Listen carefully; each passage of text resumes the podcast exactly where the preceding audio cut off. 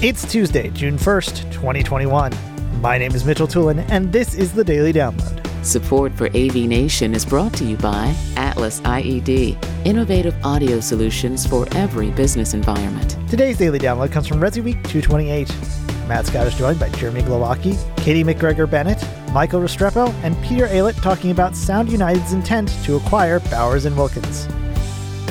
Michael Restrepo starts off talking about how Sound United dealers can leverage the access to the luxury of the Bowers and Wilkins brand.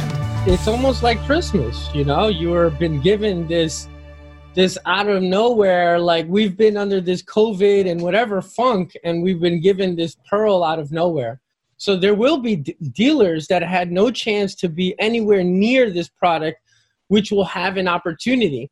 That doesn't mean they're going to achieve anything because at this realm to sell something at this price point you need a customer. And if you're not used to selling at this level then it doesn't matter. You could have all the resources in the world. No one will buy anything.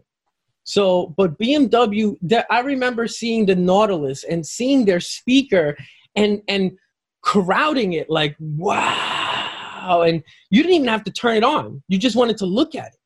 And that's that perceived value that went beyond its sonic ability it was the, it was its look its feel that that you know that internal that feeling like when someone oh i i have a, a mclaren but you know people you know people still love saying i have my ferrari or my lamborghini even though there seems to be brands that have exceeded them.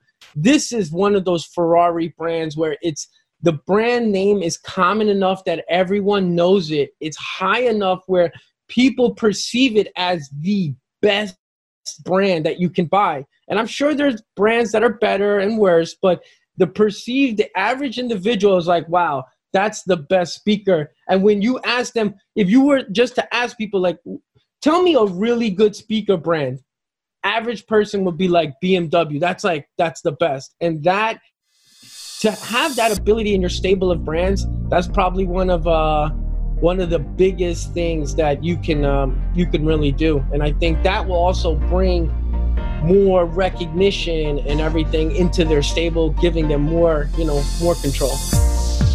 Thank you for listening to today's daily download. If you like this podcast, make sure you subscribe and comment on iTunes and also check out all the other fine programming we have here at AV Nation at avnation.tv, avnation.tv the network for the AV industry. What are you listening to? This. This is AV. This. This. This is, is AV, AV Nation. Nation. This is AV Nation.